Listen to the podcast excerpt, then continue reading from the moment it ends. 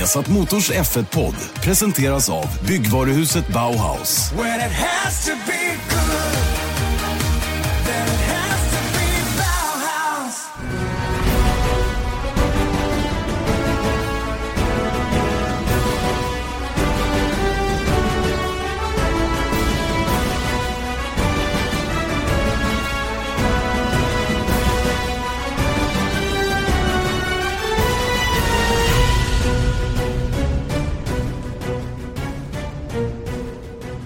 Hjärtligt välkomna till Viasat Motors Formel 1-podd. Janne Blomqvist Erik Stenborg sitter här och laddar upp inför Malaysias Grand Prix. Det är ju en ny racevecka igen. Jag tycker det har gått ohyggligt lång tid sedan vi körde senast. Erik, vad säger du? Man är inte riktigt, riktigt taggad nu på något sätt. Jo, det är nog ganska bra med ett mellanrum ibland. Det känns faktiskt som att det var tre veckor sedan. Det känns ja, som ett sommaruppehåll nästan. Verkligen, inte alls bra. Eller på sätt och vis bra då, för att det är ju det här suget man är ute efter och det är lite intressant för när man pratar eh, ka kalendrar framöver så pratar man 25 race och huruvida sporten kan attrahera människor så ofta som det skulle kräva. Det är lite spännande faktiskt att fundera i de banorna. Man kanske skulle gå ner till 17 race istället. Bara tänka att man... För förr i tiden när du och jag började med det här, då var det verkligen var 14 dag. Mm. Ett back-to-back, det fanns inte. Man, det var ju plågsamt de här tio dagarna mellan varje race. Ja, det var det. Men vet du varför jag tror att man, för jag läste om det här och jag tror vi faktiskt pratat om det eh, tidigare också, att varför man vill ha fler race är för att man vill helt enkelt inte släppa publiken för länge. Man, får inte, man kanske glömmer bort eh, Formel 1 om man får vänta i tio dagar. Ja, och för 20 år sedan var det ju ändå ett annat brus kan man ju säga än det är idag. Så att mm. jag kan förstå det tankesättet också och det, det där har de ju researchat på såklart så de vet ju hur, hur eh, våra vanor ser ut så att säga då, vi som, vi som följer sport på tv eller, eller motorsport i synnerhet då, och i konkurrens med allt annat som pågår. Mm. Så jag tror, jag, jag tycker eh, fler race blir bra, sen så tror jag att det kommer bli, eh, fast jag tycker 20 känns ganska bra faktiskt. 20 är en, 20 är en bra siffra. Mm. Det är ungefär 100 arbetsdagar för oss. För det, det, är också en sån där grej med, med team när man pratar om att så här, okay, om man skulle köra 25 stycken att då uttalar sig en massa team då om att, eh, eh, att det blir dyrare, det blir det ju också. Så att, att orka igenom en säsong, att det behövs mer folk och det behövs mer eh, liksom infrastruktur för att klara av 25 race också. Men det gäller ju alla. Det gäller ju till exempel oss som tv-kanal också. Det är inte, varje race för oss kostar ju väldigt, väldigt mycket pengar. Mm. Eh, och då, nu, nu förstår jag att jag liksom öppnar upp för påhopp här tillbaka, men, men det är eh, det är ju en kostnad för, för oss varenda race. Mm. För Som, alla inblandade är det ju ja, så. Exakt, så det, det finns implikationer på det också. Då. Och vi ska väl säga det att vi pratar utifrån vår lilla horisont där vi får tilldelade pengar från, från tv-koncernen så att säga. Ja. Så att göra fler race kostar ju Formel 1-produktionen mer pengar. Det är klart att, ja, hur man än ja. ser på det. Ja. Eh, Nåja, det var inte meningen att det här skulle bli någon lång debatt huruvida vi ska ha fler race eller inte. Jag bara kände spontant att det har varit lång tid emellan. Mm. Och det kan ha att göra med att jag satt hemma i Stockholm senast. Eh, det, det, det, förstärker den känslan lite grann för då jobbar man bara de här tre dagarna. Mm. När man är ute då reser man tidigt som i det här fallet till Malaysia så flyger jag tisdag morgon. Vilket betyder att vi spelar in den här podden lite lite tidigare än vanligt. Mm. Och eh, detta då för att komma fram onsdag morgon och sen akklimatisera sig någorlunda. Jag har inte varit på Bali och surfat som vissa andra har gjort. Nej. Inte jag heller kan jag säga. Nej. Och jag var i Bahrain senast. Exakt. Det var i april. Du är inte alls bitter. Så, så sitter du där och var bitter för att du fick stanna hemma i Singapore. Nej, det var inte så jag menade. Jag bara såg bilder på Marcus Nej, men det lät Alex. så. Ja, men okay. det lät så. okay, okay. Jag tar tillbaka allt. Ja. Nej, jag såg Marcus Alex hade varit eh, och surfat på Bali. Och det mm. såg ju otroligt skönt och härligt ut på alla sätt och vis. Och dessutom klokt med tanke på att de har fått vänja sig vid temperaturen lite ytterligare då även dagtid och eh, kommit in i rätt tidszon. Då. Mm. Eh, jag har en story ska... där med apropå surfing och Alex. Vi var ju och jag och Alex var eh, och surfade i en sjö i Texas oh, förra året. Jag skulle inte kalla det en sjö. Jag skulle kalla det en jättestor swimmingpool. Ja, så var det. Men i alla fall, det var en eh, sån här man-made wave. Hur säger man det på svenska? Ja, en, eh, en, eh, en, en konstgjord våg. En konstgjord våg, ja. Som Mm. en stor sjö så går en plog i vattnet och då var vi där och, och eh, var jag, Alex och Lewis Hamiltons tränare Ah, okej. som var där. Va, Gick det bra eller? Vi åkte för vi orkade inte stå och titta. Nej, men jag var, jag var väldigt bra. Alex var lite sämre. Mindre, mindre lyckad dag för hans Ja, del. nej, det, var, det kan ha varit tvärtom också. Ja, ja. Okej, okej, okej, okej, okej. Men det är bra.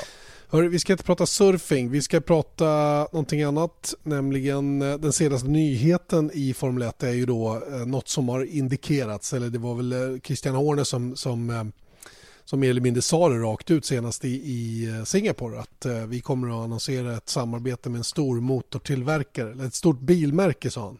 Mm. Eh, och nu vet vi ju då, eh, det spreds ju redan då att det var Aston Martin för de har ju redan haft det här samarbetet med Aston Martin som så kallad Innovation Partner. Eh, och det här förstärks nu då från och med nästa säsong där Aston Martin kommer att gå in som huvudsponsor till Red Bull Racing. Det betyder alltså att teamet kommer att heta Aston Martin Red Bull Racing från och med nästa säsong. Precis som att eh, Merca heter Petronas eh, Mercedes AMG bla bla bla eller vad det nu är för något. Eh, och jag skrev en liten snutt på bloggen om det där och eh, konstaterade då att det har inte varit så här jättemycket titelsponsorer nya som har kommit in då. Eh, fick lite mothugg. Martini finns där, visst det gör de va? och Mercedes just Petronas och, eh, och AMG då, som de har som sina title sponsors. Men, men vi vet ju att McLaren till exempel har haft jätte, jättejobbigt och och få, få tag i en titelsponsor av det slag som man hade med Vodafone till exempel eller ännu längre tillbaka då med, med West eller med Marlboro då för att nämna några cigarettmärken. Mm.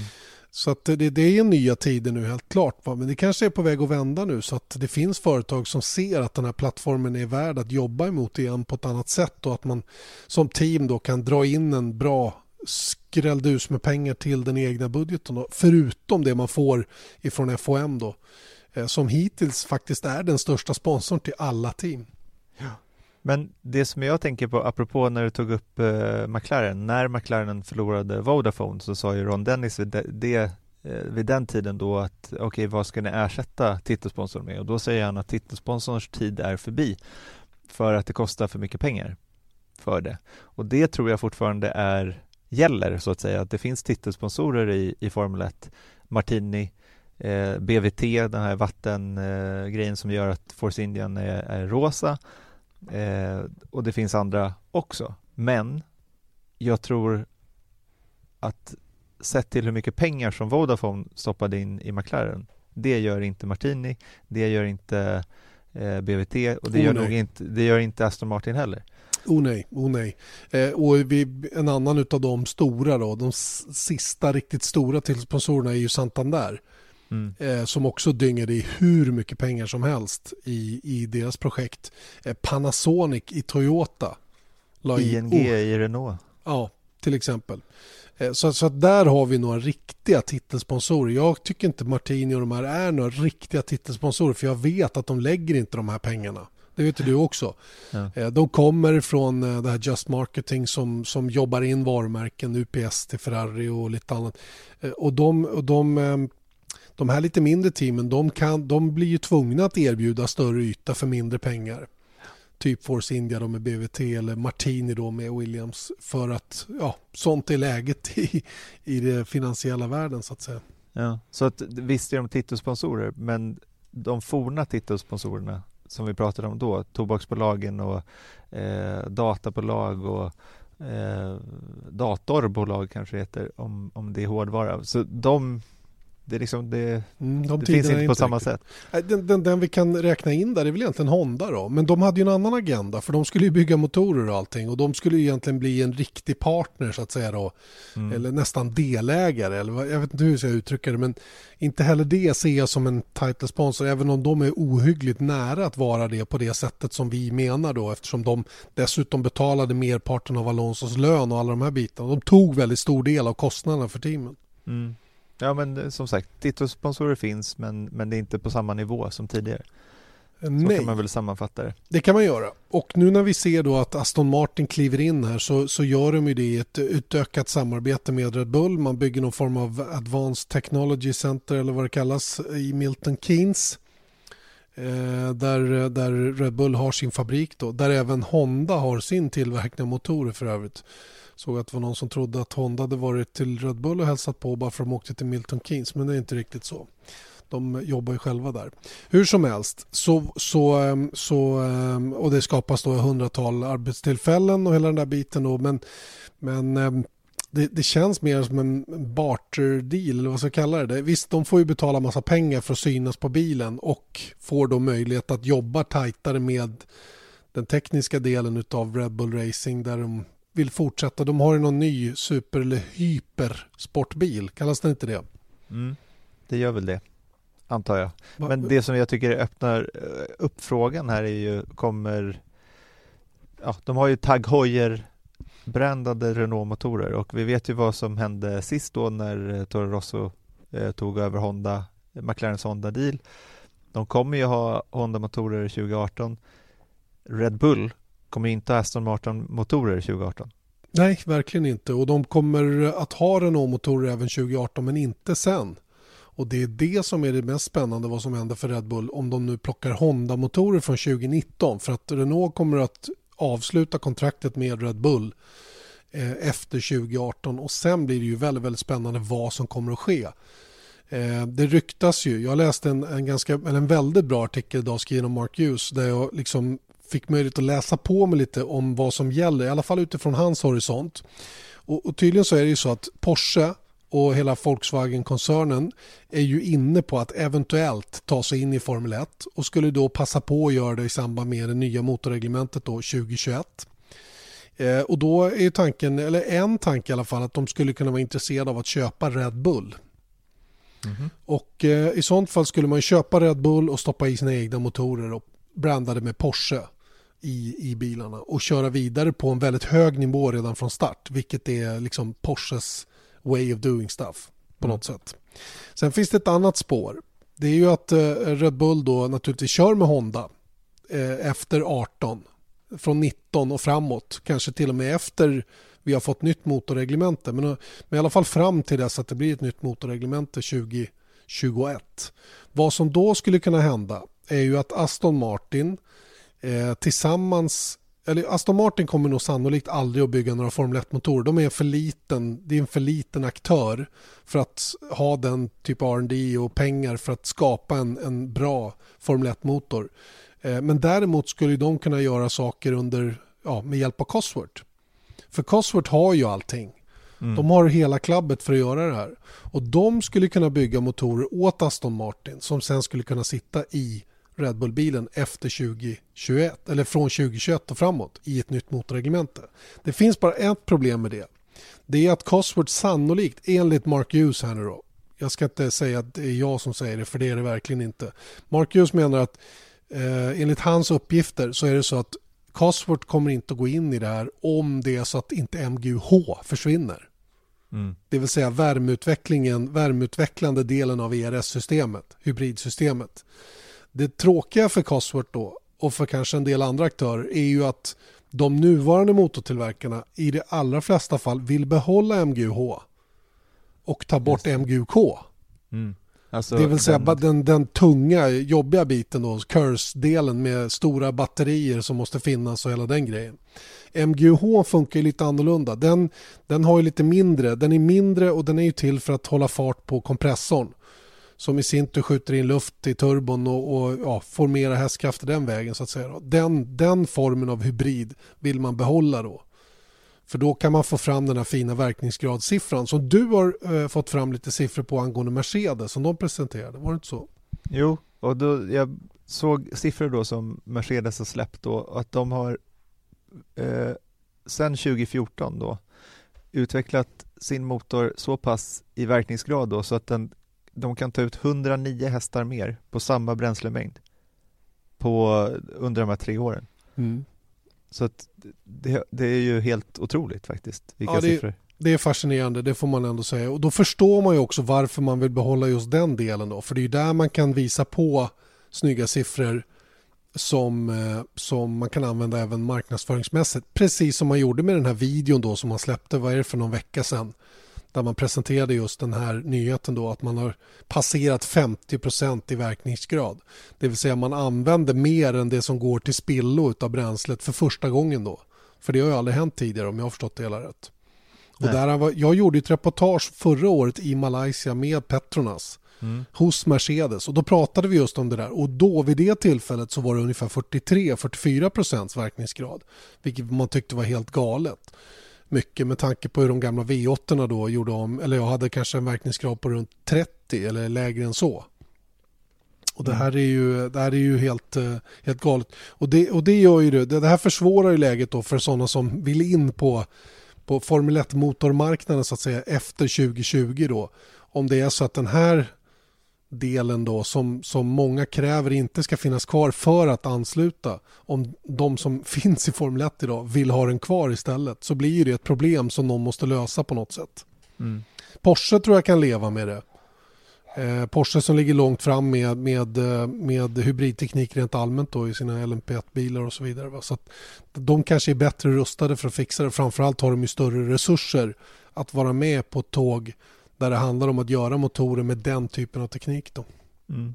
Men sen så vet man ju också att eh, Aston Martin och Cosworth har jobbat tillsammans tidigare. De har ju tagit fram någonting som heter eh, en så här case study, alltså en, eh, vad är det, som en undersökning på, det heter, jag tror att den heter 177 eller någonting, den bilen och då är det ju Cosworth som har jobbat med Aston Martin för att fram, ta fram motorn. Vi vet också att i juli så var både Cosworth och Aston Martin på den här uh, Power Unit Working Group uh, mötet som, som skedde då. Så det har ju liksom funnits indikationer på det här länge. Mm, de att... är med. De är självklart med och vill lyssna på vad som händer och de är säkert inbjudna till och med.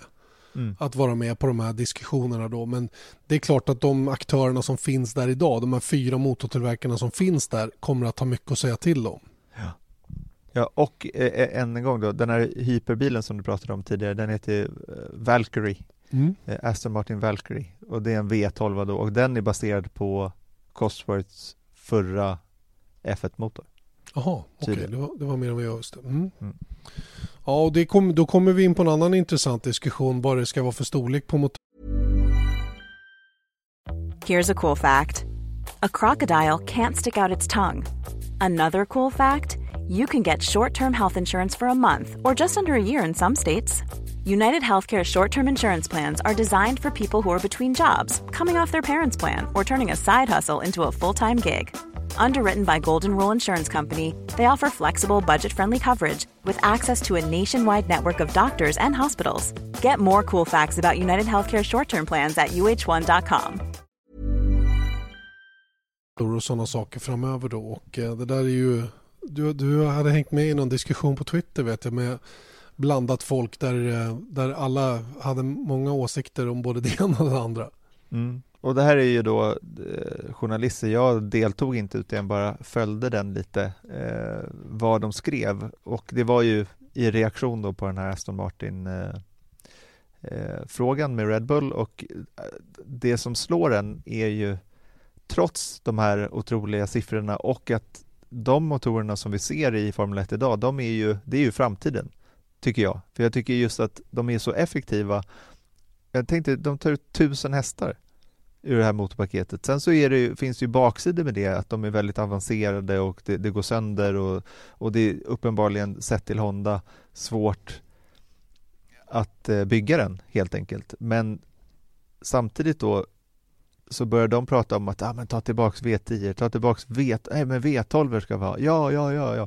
Så att det blev liksom, det är ju tvärt emot vad, vad världen är på väg. Mm. Och framförallt vad de som bygger de här motorerna vill. Ja. Och i slutändan det som kommer att avgöra, för det är de som puttar i de stora pengarna. Vad massa konnässörer sitter hemma och tycker om V10 och V12 det är fullständigt ointressant och det är en kraftig missuppfattning att det skulle vara någon fan, ett fanönskemål att få tillbaka de här stora motorerna. Eh, jag tror inte att eh, merparten av alla, det där är ju en, en, gammal diskussion i och för sig då, som, som jag kan inte veta säkert heller, men jag tror att man, man misstolkar hela situationen i alla fall om man tror att hela världen skulle vilja ha tillbaka de här gigantiska motorerna. För att någonstans så, så eh, ska man ju aldrig titta bakåt, man ska bara titta framåt. Mm.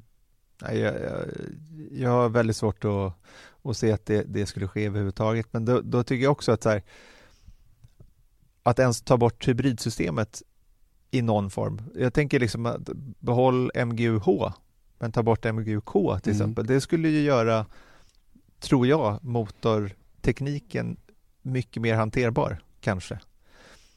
Eh, och jag menar, jag tänker liksom på skulle man ta bort hybridtekniken sett till var världen är på väg i övrigt med, eh, jag menar Porsche gör ju en helt, eh, en Mission E bil som är helt eldriven. Jag tror inte ens att Ferrari är speciellt intresserade av att bygga en V12 eh, inom snar framtid i alla fall. Så att, att ta bort det helt, för det första kommer det inte hända. Men skulle man göra det så skulle man ju typ inte ens skjuta sig själv i foten, man skulle skjuta sig rakt i ansiktet i stort sett. Ja, ja jag, jag, kan bara hålla med. Jag, jag, kan inte heller se varför den diskussionen överhuvudtaget finns om jag ska vara riktigt ärlig. Så att, eh, nej, det, men jag, jag följer precis som alla andra intressant, intresserat det som, det som händer nu diskussionsmässigt eh, kring motorer från 2021. Jag hoppas bara att man inte är för publik med de här diskussionerna för att det är bättre att de för diskussionerna internt själva in, inom slutna rum och sen presenterar en bra lösning utan en massa tjafs och se till att alla är bakom idén och sen kör vi bara. Mm. Och sen kör ett år eller två och sen frys reglementet. Se till att alla är ungefär lika starka och sen låt det vara. Så kommer det där att funka. Jag är rätt ja. säker på det. Mm. Och skulle det vara problem med ljudet så kan man ju alltid sätta in mikrofoner i avgasrören som de pratar om det. ja, det är ju så fånigt så det finns ju inte. Men berätta, berätta mer. Hur, hur skulle det funka och vad skulle det göra för nytta menar du? Ja, det har ju varit mycket klagomål på ljudet till exempel.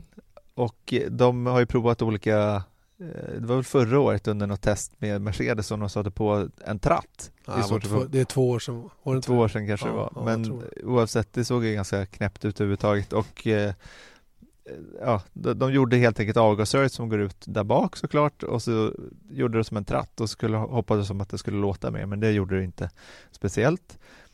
Men det de har kommit på då nu, för att det är många som, som, som är besvikna på ljudet Eh, och det de har kommit på då, jag vet att det här låter ju löjligt, mm, eh, för då har de tittat på Ja, men där är Sean Bratches då som är marknadschef då för Formel 1 eh, som uttalar sig i en artikel med Reuters eh, tror jag att de håller på att titta på det är inte de som är utvecklare men det är någon annat eh, konsortium som håller på att utveckla keramiska mikrofoner som man kan faktiskt sätta i avgasrören som då skulle kunna sända sitt ljud till tv, tv-produktionen, så att det blir ett, en bättre ljudupplevelse i tv. Men är det, är det i tv det är problem? Jag trodde det var för de som var på plats. Ja. Jo, men det är ju det, men jag tror inte att eh, det, det går liksom inte att implementera på en bana. Utan, I eh, högtaleriet, i trattarna som sitter längs banan. Ja, men vilk, vilken bil Alla bilar på en gång. Ja, ja, Alla vill att det ska låta så mycket som möjligt, det blir väl perfekt. Mm. Nej men jag tycker liksom att Jag raljerar lite.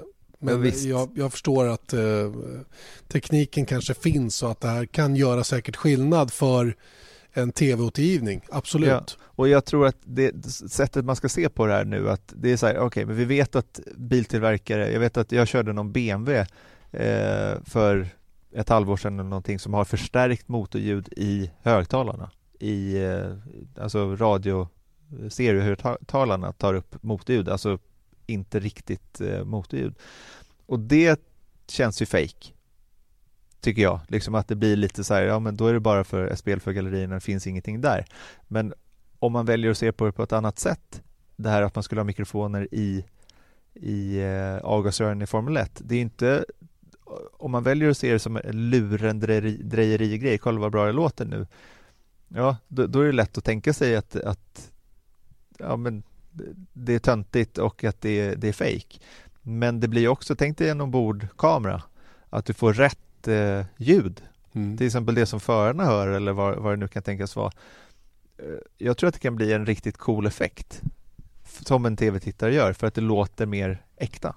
För nu, sitter, för nu sitter ju eh, mikrofonen någonstans rakt fram så det är klart att man inte hör exakt hur, eller inte, pekar inte rakt fram, men, men eh, den sitter där uppe i tv, vad heter det? Ja, i tv-kameran som man ser ovanpå luftintaget. Mm. Så att jag menar, det är bara, det är bara att, att få det verkligt. Om man väljer att se det på det sättet istället för att försöka fejka det. Jag tror att det mer är ett sätt att för tv-tittaren att höra riktigt ljud snarare än förstärkt ljud. Ja, mm. precis. Alright, vi får se om det blir så. Då. Det, är, det är ju eh, intressant ändå att, det, att eh, det åtminstone pågår eh, någon form av utveckling då på det här området om hur ljudåtergivningen ska kunna bli tillfredsställande om vi kallar det så. Då. I Formel E låter det ju ingenting överhuvudtaget. De verkar inte ha något problem däremot att attrahera stora bilmärken till sin, till sin, eh, till sin serie.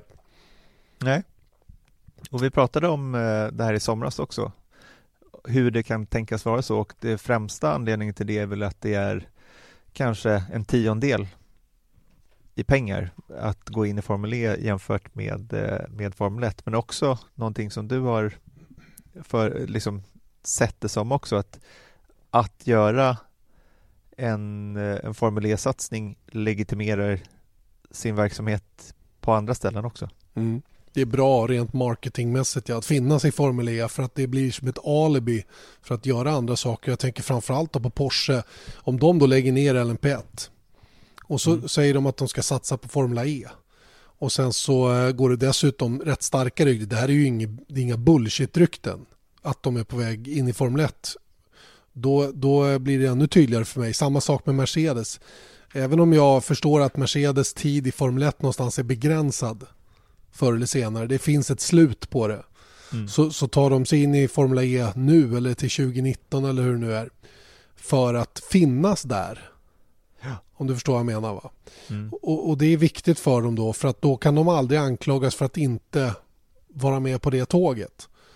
Och det gör ju då att det, det finns möjlighet, för hur den är så, så tror jag den, den elektrifiering utav Formel 1 som kommer att ske, den kommer Formel 1 att sköta själv.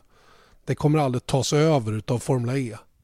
Nej. Det kan jag aldrig se riktigt. Jag tror att det där kommer Formel 1 lösa alldeles på egen hand. Och det kan mycket väl bli så att väldigt långt fram i tiden, 10-15 år, så går det ihop i ett och samma. Det är fullt möjligt. va? Ja. Eh, att, att, eh, att man till slut ser att det finns ingen anledning att köra två serier där båda har ungefär samma målsättning på något sätt. Va? Men jag, eh, jag, jag, tror också att just med Formel E att det, det, är ju men jag tycker samtidigt att det som Formel E gör, att de attraherar de här eh, bilmärkena, det, jag menar, det, är, det är ju många alltså. alltså. Det är inte bara Porsche utan det är ju Audi, det är BMW, Jaguar, Land Rover, Mercedes, Renault och sen så kommer det säkert japanska märken ansluta också. Mm. Vi har Mahindra som är indiskt. Jag menar det är ju det är ju för att det är kostnads, det, det är hanterbart kostnadsmässigt. Det finns Exakt. ingen annan. Och att det är en bra marketingplattform. Ja, och det är det som Formel 1 också måste se sig själva som. Mm. Att de måste vara inbjudande i form av att göra det ganska, det, ska absolut, det är absolut svårare att ta sig in i Formel 1 av eh, pengaskäl, framförallt ekonomiska skäl och tekniska skäl säkert. Men de måste ju också skapa en plattform där folk, där biltillverkare och stora players inom bilindustrin, oavsett om de biltillverkar eller ej, vill ta sig in. Mm. Tror du inte att det är så då? Jo, och det är väl det de måste göra nu med 2021. Ja, du menar att de måste fortsätta på samma väg menar du? Ja, mm. och ja, kanske låna någonting för, eh, från eh, från Formel E i det avseendet också. Mm, mm. Ja, det, det som kan låna är möjligen att det är billigare, att det blir billigare. Och det är ju det man är ute efter någonstans, att de nya motorerna från 2021 kostar mindre. Och right. kostar mindre att utveckla och det, det skulle kunna vara det största lockverktyget då, så att säga. Eller vad tror du? Absolut, absolut. Hör du, ja vi pratar mycket motorer idag. Eh, får bli lite brömbröm på det här avsnittet utav eh, Formel 1-podden. Vi har satt Motors Formel 1-podd med Janne Blomqvist, Erik Stenborg. Vi har blajat jättemycket nu om det här med att Aston Martin blir huvudsponsor åt Red Bull. Vi försvann ifrån det rätt snabbt men det är ju så att de, de det är ju bara en, det är en transaktion snarare än någonting annat. Eh, motorläget rent allmänt är intressant och det där ska vi kolla lite närmare på inför helgens race i, i Malaysia, eller hur? För att eh, det här är ju saker som faktiskt kan avgöra. Det här eh, förhatliga eh, bestraffningssystemet som finns då för överutnyttjande av motordelar är ju någonting som eh, på, på sätt och vis kan påverka utgången av VM. Mm. I allra högsta grad. För att en gridbestraffning i det här läget oavsett vem det hamnar hos kan faktiskt avgöra VM. Eller hur? Och eh, om vi då tittar på listan så som den ser ut. Som sagt, häng med på våra sändningar under helgen så ska vi vara väldigt mycket tydligare med det här. Men eh, Mercedes har ju generellt, de som kör Mercedes motorer har generellt ett bra läge. Force India, Williams och eh, eh, så. De, de, de har massor med marginal jämfört med konkurrenterna. Red Bull har redan passerat över så de är på rött. Så varje gång de tar ut någonting nytt nu så kostar det bestraffningar.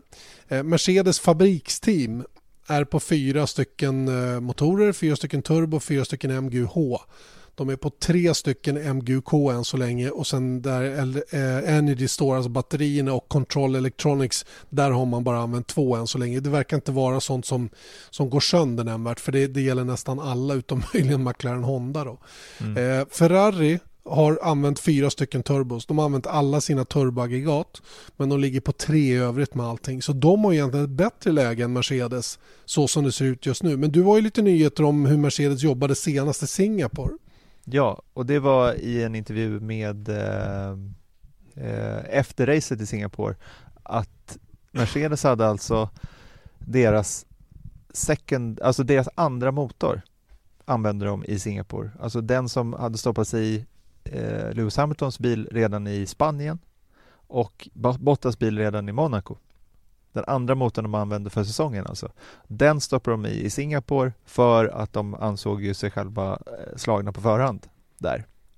Så därför stoppar de i en motor som inte spelar någon roll eller spelar mindre roll att de får eh, lite mileage på och sen så ska de bara skadelimitera. Det visar ju att det är faktiskt en trippeljackpot de råkade ut för där. Dels så vinner Hamilton.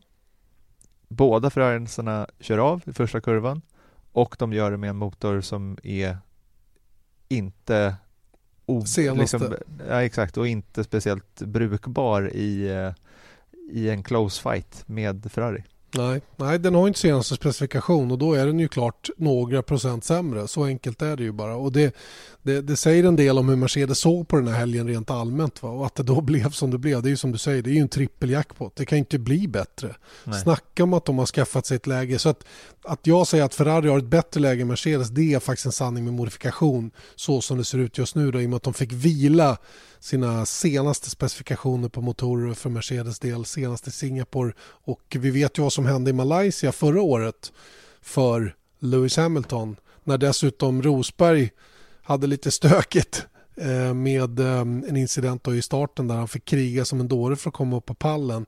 Där Hamilton hade läget fullständigt under kontroll men tvingades bryta då med en, jag tror det var en turbo den gången som, som gick. Va? Eller om det var en MGH. Eh, jag, jag vet att det var, för jag läste det här senast i morse, jag har redan glömt bort vad det var. Men det var en, en bearing, alltså någon, något fäste bara. Just det, som just hade, det. Var, som hade det var en, just det, just det. Så sen så kommer jag inte ihåg vad det orsakade, om det var turbon eller vad det nu var. Men ja, det kom mycket eld i alla fall. Någonting som skar var det i alla fall. Ja. Så att, eh, ja, det är ju en uh, intressant fortsättning på den här säsongen. Då. Men som sagt, eh, Ferrari försöker nu att undvika Eh, bestraffningar resten av den säsongen precis som Mercedes. Och jag skulle nog kunna säga att de har då, med tanke på hur Mercedes gjorde här senast, ungefär samma förutsättningar inför de här sex återstående loppen. Men sex lopp, det är mycket kvar alltså.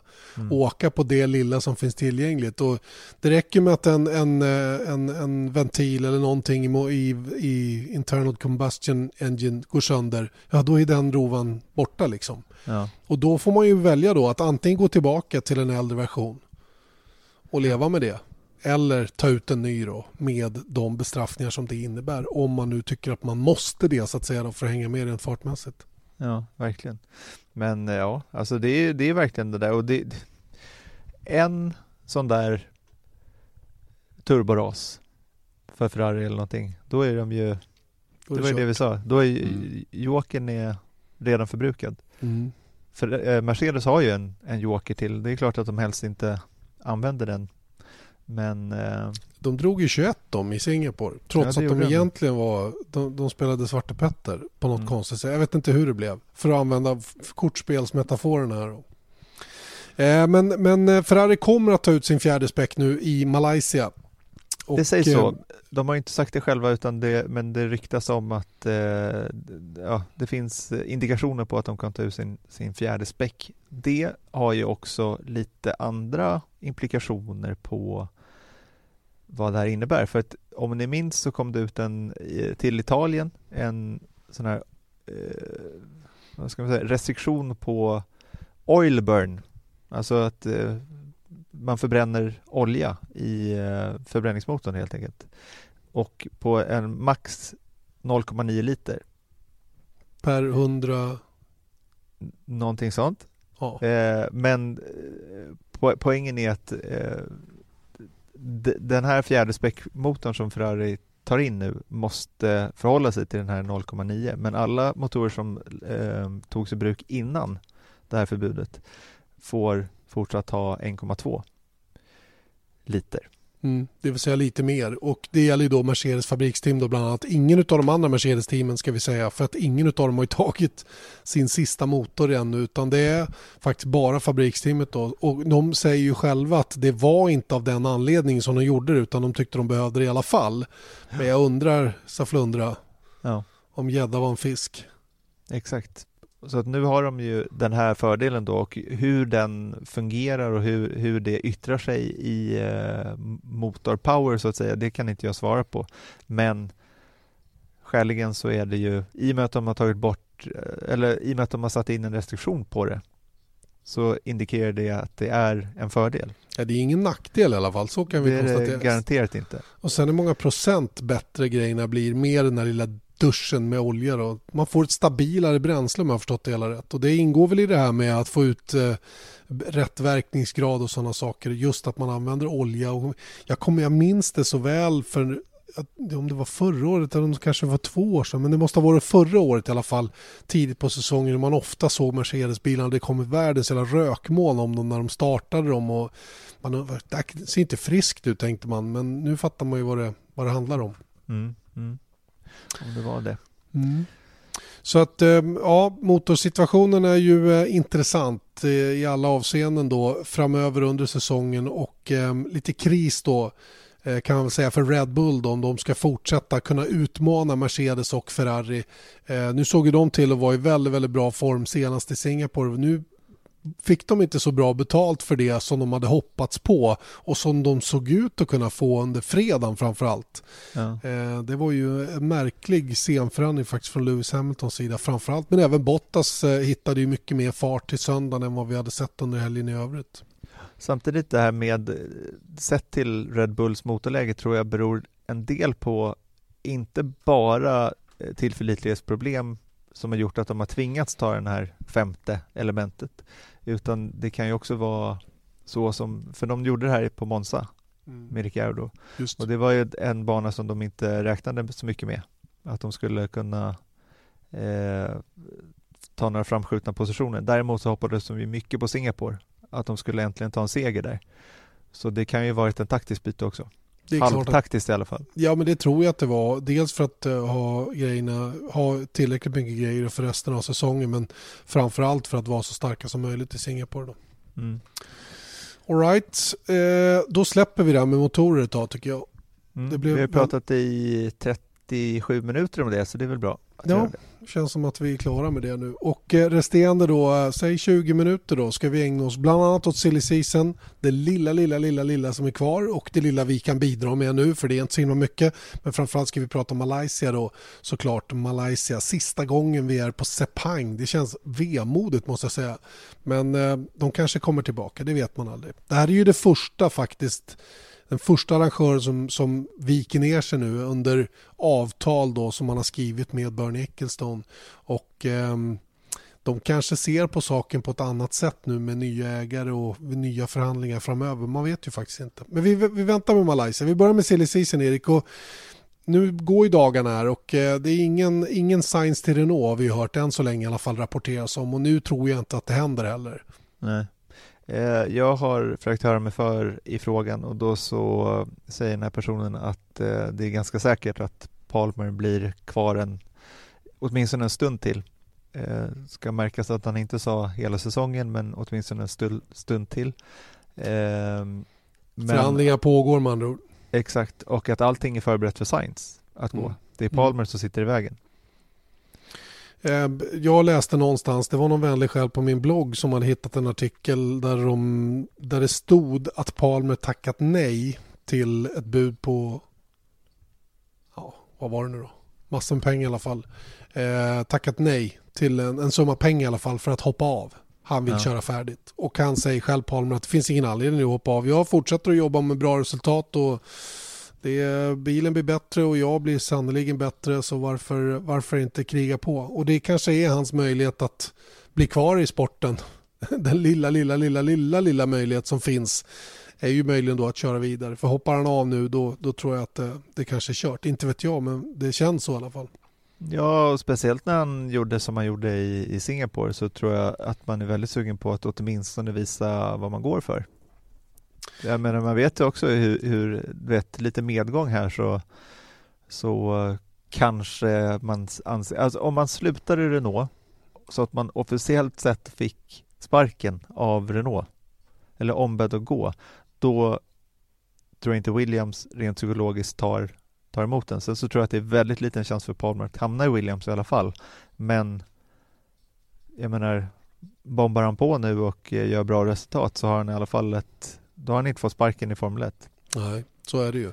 Sen så funderade jag lite för mig själv, så här, vad får han för förutsättningar då med den här hållningen? Hur, hur funkar det? Nu vet jag att de förhandlingar han för med Renault, eller hans pappa Jonathan är det väl, de är ju ingenting eller Julian är med på överhuvudtaget.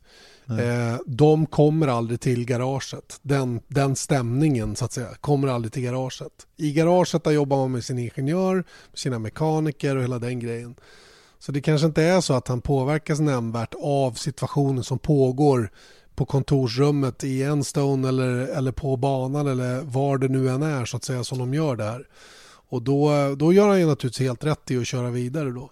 Sen, sen minns jag lite grann hur pastor Maldonado blev behandlad av Williams när han skulle få sparken more or less ifrån teamet där hur han Maldonado var vansinnig för han tyckte inte han fick rätt förutsättningar utav teamet och de här grejerna att, att de mer eller mindre höll honom tillbaka med avsikt va? och sådana saker. Men det, det var ju bara beskyllningar som egentligen ingen kunde bevisa någonting utav, som jag minns det i alla fall. Nej. Men man hoppas ju att det inte något sånt händer. Men vänder man på den steken då är det ju så att då, Red Bull skulle ju, all, eller vad säger Renault skulle ju, de behöver ju konstruktörspoängen. Och borde ju rimligen se till att, att, uh, att Palmer gör så bra som möjligt ifrån sig på banan. Så jag tror den risken är liten också. Ja, och jag tror, alltså man vet ju att det, jag menar, kolla på Ronnie Petterssons tid där de, som man såg i Supersweed-filmen till exempel att de inte får kvaldäck och får lite extra bensin och så man blir lite tung och sånt där så jag, jag, tror säkert att det finns en viss ett, ett visst mått av rackarspel än idag. Men jag tror samtidigt att det är så pass viktigt nu att inte tappa allt för mycket. Så att jag tror att det är svårare jag menar, vad ska, det, det kan ju mycket väl vara så att okej, okay, de tar in någon på fredagen eller eh, eh, du vet, Hylkenberg får alla nya grejer och allting sånt där. Så, sådana grejer tror jag absolut existerar, men jag vet inte om man kan liksom mixtra med motor eller bränslemängder eller däck eller någonting också. Jag vet inte vad de har att vinna på det heller. Nej, nej, nej. Ja, liksom, det är inte så att så här, Palmer mer då tänker så här, men då skiter jag i det. Då, då, tar jag pengarna och drar. Så, så är det ju. Så, så nej, ja, jag, jag kan inte heller se det där. Jag tror att eh, jag tror att det är en svår situation. Mm. Tveklöst för Palmer, men det har det varit oavsett eftersom det har gått så dåligt. Sen att det här andra pågår. Sen vet vi att Jonathan Palmer har varit i Grove. Yeah. Hans helikopter har varit där i alla fall. Ja. Så att eh, han har säkert varit och träffat Williams också då. Och eh, då landar vi ju på det som för oss svenskar kanske är lite intressant också då. Den här, den här platsen hos Williams då som, som man tror finns. Den, inte, den, den finns inte ännu men man tror att den finns. Ja. Eh, efter Felipe Massa då. Och då var det en annan intressant sak som jag läste mig till idag då att det, det är um, också Mark Hughes för övrigt. Han har bra koll på saker och ting. Um, han sa så här att angående test av Kubica så har det blivit lite, han har blivit lite komplikationer där. Han skulle väl eventuellt ha varit med och testat på Suzuka där Stroll är. Och, och, vad som blev klart här också i den här artikeln var att Stroll har faktiskt två bilar, 2014 bilar som de Aha. äger. Ja.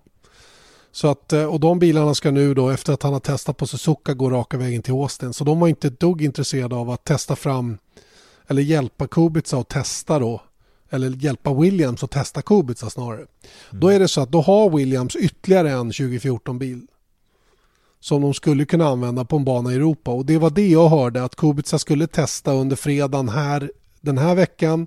Eller fredagen innan Japans Grand Prix på en bana i Europa då omärkt så att de skulle få så lite uppmärksamhet som möjligt. Men det verkar inte bli av det heller om jag har förstått det hela rätt. Jag är inte riktigt säker ännu men det pushas ju hårt ifrån Kubica håll i alla fall om att komma tillbaka in i Formel 1 och eh, Nico Rosberg ansluter till hans management och hela den grejen. Mm. Och, och, på något sätt så, så eh, ja, det känns som att de, de lägger in det sista de har nu i den här fighten om den kanske enda återstående platsen. För jag tror Sauber är de inte lika intresserade av om de nu om de nu skulle gå miste om en plats i Williams så att säga.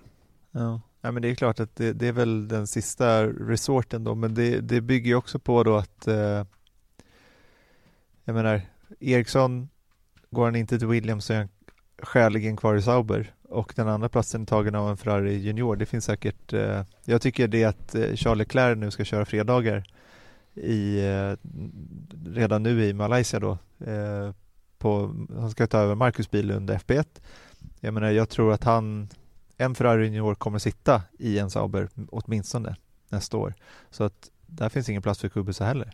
Nej, det gör ju inte det, men det är, ju, det, är ju, det är ju fortfarande bara antaganden och jag menar saker och ting kan ju hända där också va? men, men jag, jag håller med dig om att det scenario som du nu spelade upp är ju det troligaste. Mm. Det absolut troligaste av de som finns.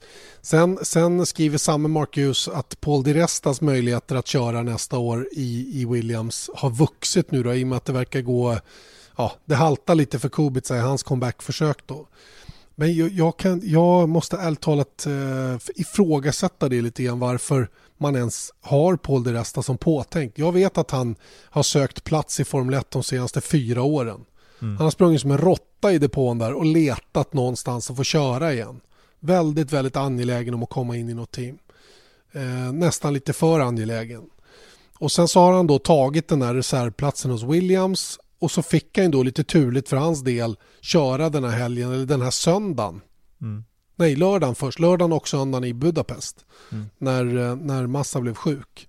Kvala. Och alla, ja, han, kvala, han kvalade första han gjorde och sen raceade han. Utan någon större framgång ärligt talat. Visst, han hade inte kört någonting. Men så fantastiskt mycket beröm som han fick för det där, det vet jag inte om det var värt. Men, men han gjorde ett okej okay jobb. Sett till de, de grejerna han gjorde. Men att det skulle göra att han helt plötsligt i ett läge där Williams vet att varje tiondel på banan kostar pengar. Varje hundradel kostar pengar. Och jag vet att Paddy Lowe är 100% säker på att till 80-85% så är det ju den bil de bygger som kommer att avgöra vilka resultat de kommer att göra på banan nästa år. Inte mm. vem som kör. Mm. Och om jag då skulle välja mellan ett antal förare Paul de Resta, Eriksson, Kubica, Palmer säger vi. Mm. Så skulle jag definitivt massa. massa.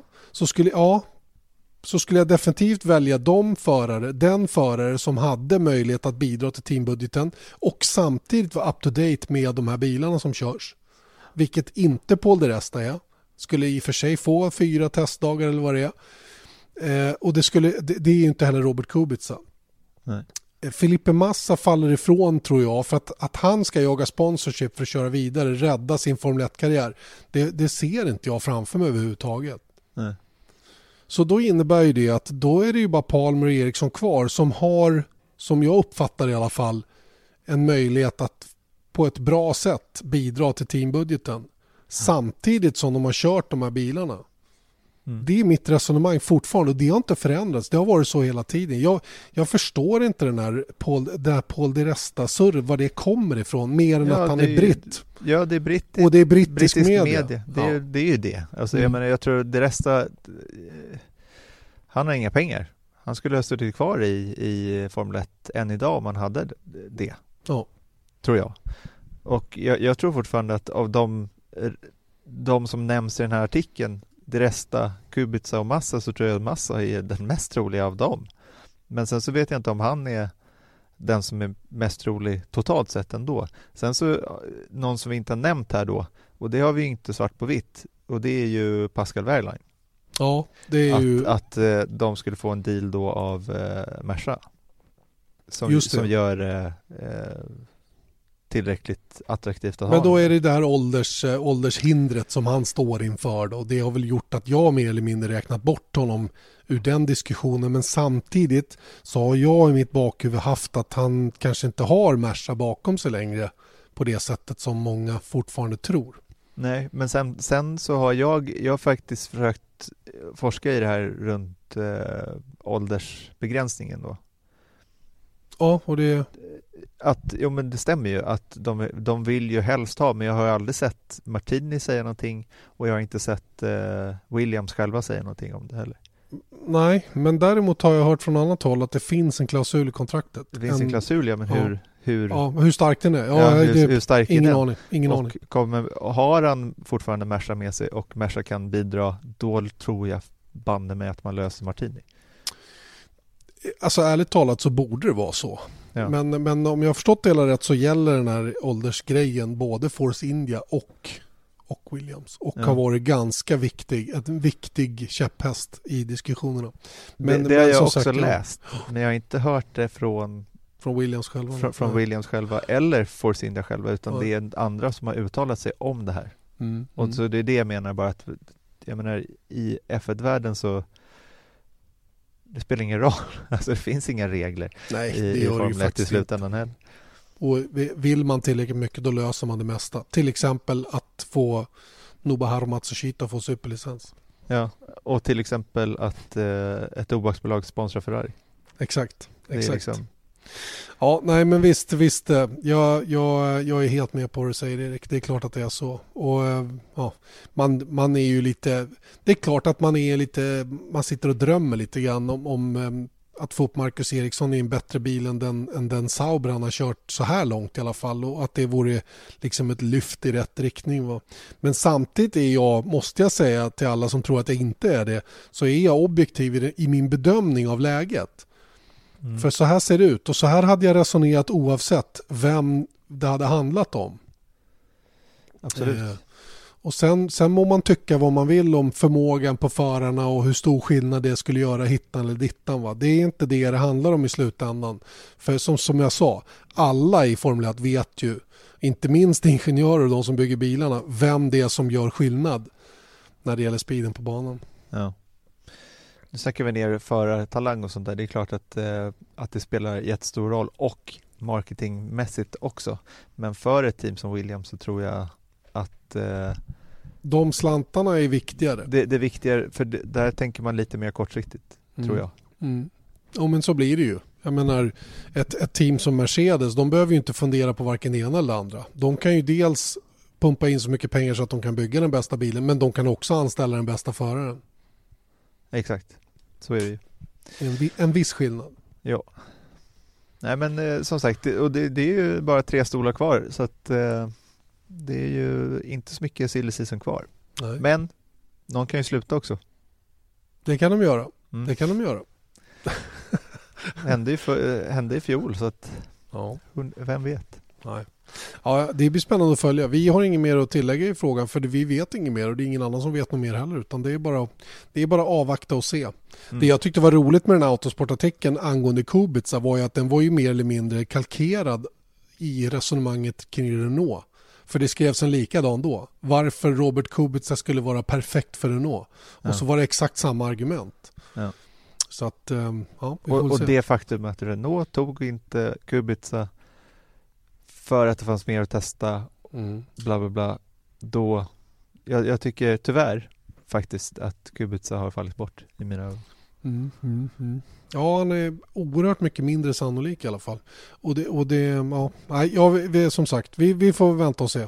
Nu, har vi sagt, nu har vi sagt vad vi har sagt. Nu fokuserar vi istället på Malaysia och Sepang. Vad, vad, är liksom, vad har du på näthinnan direkt när du tänker Sepang och, och Malaysias Grand Prix? Jag tänker nästan varje år på ett citat som Frans Tost sa för typ tio år sedan. Mm. Och det är att regnet på Sepang är som engelskt te. Det är varmt och serveras på eftermiddagen. Just det. Det tycker jag är ganska klatschigt. det är lite kul sagt ja. Och det har vi ju fått, eh, vi har blivit varse det ganska många gånger. Det har till och med regnat så mycket en gång så det inte gick att köra färdigt. 2009. 2009 ja. var det Johnson Button som vann och det delades ut halv poäng vill jag minnas. För man körde mm. till 75 procent. Det regnade så mycket så att eh, ja, det, det, gick inte att köra helt enkelt. Och till slut blev det för mörkt. För det är ganska sen start på det här racet. Mm. Och det tror jag att de ändrade va? För att det där vill de inte vara med om igen, att det blev för mörkt. Så de har backat det lite grann. Jag tror att vi börjar klockan fyra. Jag tror att racet börjar klockan fyra, kan det stämma? Att det börjar klockan åtta på morgonen svensk tid. Ja, jag tror att det är det. Jag vet att första träningen eller är... Det tio, är... Eller tio på förmiddagen till och med. Nu ska jag inte sitta här och svamla. 10.40 börjar kvalet. 10.40, ja. Då börjar det senare, just det. Och det börjar... Racet börjar nio. Nio svensk tid. Rimliga tider. Det är My jättebra ju. Mycket rimliga tider. Det är perfekt i morgonkaffet för den som eh, är hemma i Sverige. Vi får ta det till strax efter lunch. Ja. Det är bara att gå upp, gå upp alltså då runt åtta så har ni en kvart på er och, och, och mjuka upp lederna innan eh, sändningen börjar 8.15. Perfekt. 8.15, just det, just det, på söndagen, ja. på söndag mm. morgon. Mm. Att, um, och, själv när jag tänker Malaysia, jag var där, nu ska vi se, jag var där två gånger. Va? Jag var där första gången 2008. Och um, dels är det cool när man bor där på samma samma hotell som mm. det inte hette från, det hette Pan Pacific första gången jag var där eh, som ligger på flygplatsen och där all, nästan alla förarna bor. Eh, hur man satt åt frukost och helt plötsligt kom Kim Räikkönen där och slevade i sig lite gröt eller vad det var. Och det, det, var då på den tiden, det är i alla fall nästan tio år sedan, så, så var man inte riktigt lika van vid att träffa förarna på det viset. Så att, eh, det var en speciell känsla, mm. helt klart. Och sen väldigt smidigt att bo där så oerhört nära eh, flygplatsen och, och ja, banan, bara en tio minuters busstur ut till, ut till själva Sepang. Sen tyckte jag själva anläggningen är cool. Den är ju fortfarande i okej okay man, man, slipper, man slipper se någonting av Malaysia. Ja, ja, men så är det. Bo på ser... flygplatsen och se, gå till resten. Erik kan fatta att jag, jag gillar det här. Det här är perfekt för, för, mitt, för min sinnesstämning. Nej, men grejen är det, ja, det man ser är möjligen lite palmodlingar, sådana här palmoljeodlingar. Mm. Det, det, det är storartat. Det är väldigt, väldigt fint. Ja. Har du varit inne i Kuala Lumpur? Ja, ja, ja, absolut. Jag mm. gjorde ju nämligen så att jag tog semester mellan Singapore och Malaysia förra året. Så jag var faktiskt ute på en ö utanför, eh, utanför eh, fastlandet som mm. heter Langkawi och hängde lite grann med, med eh, ja, vi hade semester helt enkelt mm. och tog lugnt några dagar innan vi då flög på tror jag, söndag kväll eller om det var måndag förmiddag in till KL. Sen så bodde vi i KL eh, några dagar och hade det gott. Och sen eh, flyttar man ut till flygplatshotellet då för att ha nära till banan mot slutet. Mm. Så jag, Malaysia har jag faktiskt sett en del av, trots mm. allt. Det är bra, på semester ja. Ja, ja, ja men alltså, ja, det ja. räcker ju. Exakt. Jag ska släppa med Magnus in till KL på onsdag när vi har mm. landat på onsdag eftermiddag där så ska vi äta, äta lite god mat och, och kolla lite. Mm. Uppe vid Petronas Tower där. Det är ett himla coolt köpcentrum där nere. Så man, ja, det är häftigt att vara där. Mm. Ja, och det är varmt?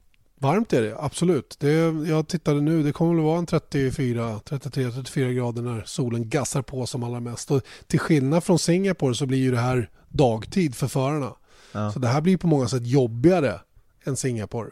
Även om Singapore som race betraktat är tuffare då med alla svängar och ja, stadslopp och allt vad det nu innebär så kommer det här bli minst lika tufft fysiskt. Mm. Jag kommer ihåg de första åren man körde den. När körde man den första sing eller 99. 99, det var då när Schumacher gjorde comeback. Hur eh, Björn Wirdheim Nej, det var senare. Nej, 99, du, jag vet att många av förarna stannade där borta och de tränade med, med sin overall på sig. De var ute och sprang på stranden med raceoverallen på sig och sådana där grejer. Ja. För, för att eh, liksom förbereda sig för the heat shock som man skulle åka på då när man, när man raceade där nere. Sen har, ju, har man ju såklart lärt sig lite grann under resans gång. Men fortfarande är det många som, jag berättade inte det senast, Carlos Sainz inför Singapore hade suttit och cyklat i bastun och sådana grejer. Jo, jo men det, och det är ju jättejobbigt. Sen så tror jag att, att dels så blir ju man, man tittar ju främst på racet i och med att det är, det är den långa perioden du sitter och kör kontinuerligt så att säga och då säger man ju att Singapore är jobbigast för det är väldigt varmt och ban bankaraktären gör ju att det blir så mycket jobbigare, att det finns inga raksträckor på, i Malaysia finns det två stycken som i alla fall ger lite andrum eller vad man ska säga Mm. och sen så är ju racet kortare. Det blir väl såvida det inte regnar jättemycket men, men det blir väl en 20 minuter kortare i alla fall. Åtminstone skulle jag tro Ja. det. Mm. Så det- det är nog, jag tror hettan är värre men inte lika fysiskt ändå. Nej. Nej, det, det, det är nog sant. Och som sagt sista gången då, vad, vad säger du om det? Att Malaysia försvinner nu då? Vi, vi berörde det lite grann tidigare. Ja men det, det känns lite konstigt. Det, jag tror att, vad är det, 99 och sen så är det 17, det borde betyda att det är 18 gången. Eller hur? 00 till 17. Det borde bli 19 då. Ja. Är det inte det? 99, 00, 01, 02, 03, 04, 05, 06, 07, 08. Nu räknar jag på fingrarna. Ja. Det är 10 gånger det. Och så 9, 10, 11, 12, 1, 2, 3, 4, 5, 6, 7. Här är underhållande. Elva. Nej, jag vet inte. All den här, hela den här Precis, processen det, utan det att tog få sån någonting tid utöver. utan att komma fram till något. Nej, men Ja. Det är så svårt att räkna med. ändå. Ja, ja.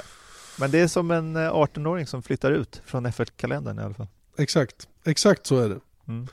Ja, men det, jag tycker det är lite tråkigt för det, det är ju en sån där, jag tycker det är cool an, anläggning och det, det, det kan, jag, jag tycker just regnet gör ju, 18. är det 18? Ja, Ja, du hade rätt från början. Ser du? Du kan bara lita på sätt dig ner och, och liksom bara luta dig tillbaks och, och ta det lite lugnt. Jävlar. Ja. Men i alla fall, det är ju eh, just att regnet hänger i luften jämt, att det kan komma när som helst under Absolut. ett race eller ett kval. Det blir ju faktiskt ganska spännande. Mm. Och de, de här svarta molnen som kan vara runt omkring banan. Och så Mm. tänker man så här, kommer de hit och så ser man en radarekon och så bara passerar de 200 meter förbi och det är ett sånt skyfall så det går inte ens att förstå.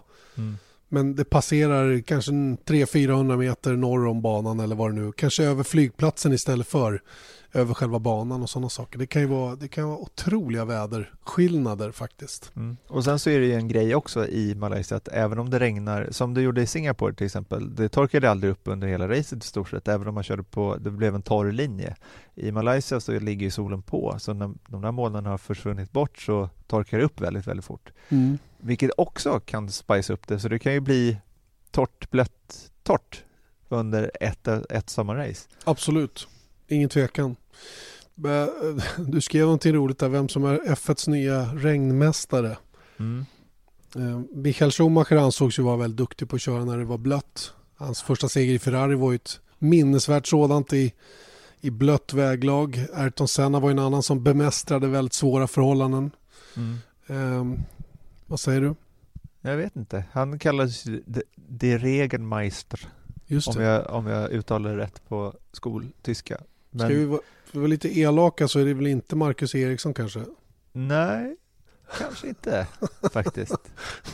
Det har inte varit hans... Fast han hoppas mycket på regn. regn Jo, så han kanske är han säger mästare det. på... jag, börjar, jag börjar faktiskt undra varför. Ja, För det är sällan det går så bra när det är blött. ja, det är faktiskt sant. Det Men ehm, ja, han vi- har ju snurrat av eh, några gånger alltså. Ja. Var I första året i Caterham var, var det i Malaysia eller var det i Kina? Malaysia. Kommer inte ihåg nu. Där smällde han ju ordentligt. Ungern också i Caterham smällde han ordentligt. Singapore i Sauber förra året smällde han ju ordentligt när det var blött. Eh, I år Ehm, i Singapore? I, I år två gånger. Ja, ena gången var det inte blött. Men, och det var knappast blött andra gången heller. Det var en liten blöt linje. Men Mm. Jag tänker på ehm, Japan? Japan 2014. Ja, Silverstone, det var ju den kvalsmällen där. Ja. Så att det var några gånger faktiskt när han har stökat till det när det är blött på banan. Det är kanske är något han får eh, fundera över.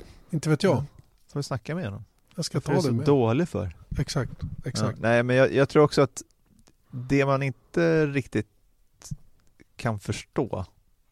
Jag har kört, alltså jag kan inte, tro inte att jag jämför mig, men, men bara jag körde på Nyby Ring med en Porsche GT3 RS med regndäck. Och det var typ det läsk- läskigaste jag gjort. För att det håller ju i så bra, Mm. regndäcken. Tills att det inte gör det längre. Så det, det var, du vet när man får kast liksom helt plötsligt, och det går ju 250 km i timmen där, även när jag körde.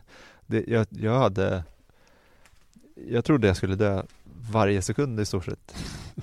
Och jag menar, att köra en Formel 1-bil som inte är bra. Alltså, man säger ju att, jag tror att han, han menar ju att man hoppas att det ska regna för att det jämnar ut saker och ting lite grann. Men en, en bra bil på torrt är ju en bra bil i blött också generellt sett. Kanske Och- ännu bättre när det är blött också. Antagligen, antagligen. Mm. Och då har vi ju en Sauber som är katastrofdålig. Let's face it. Alltså den, Mm. det, det är ju som Så du sa förra veckan att det är knappt lönt att, att starta. Den blir inte direkt lättare att köra i ett monsunregn. Så att jag menar, jag, jag kan tänka mig att man eh, det är lätt att göra misstag, speciellt om man ska försöka jaga ifatt lite tid och hoppas att det här ska ge en någon form av, av fördel. Men, men eh, ändå, och han har ju inte kört någonting annat än sådana bilar. Nej, de, nej, men exakt. Det har varit bilar av mindre, mindre kvalitet. Mindre bra kvalitet i alla fall. Rent Mm. fartmässigt som, som man har kört då när det har varit blött. Eh, nu har vi ju andra gånger när det har gått väldigt, väldigt bra när det har varit blött. Japan till exempel 2014 var ju ett sånt race när det var riktigt, riktigt svårt. Det var ju ett svårt race rent allmänt med tanke på hur det gick för Ja. Jules Bianchi i det där racet. Men, men bortsett från det så, så var ju det ett race när han gjorde bra resultat. Så, han är inte, det är inte, jag tror inte det handlar om att vara bra eller dålig på regn.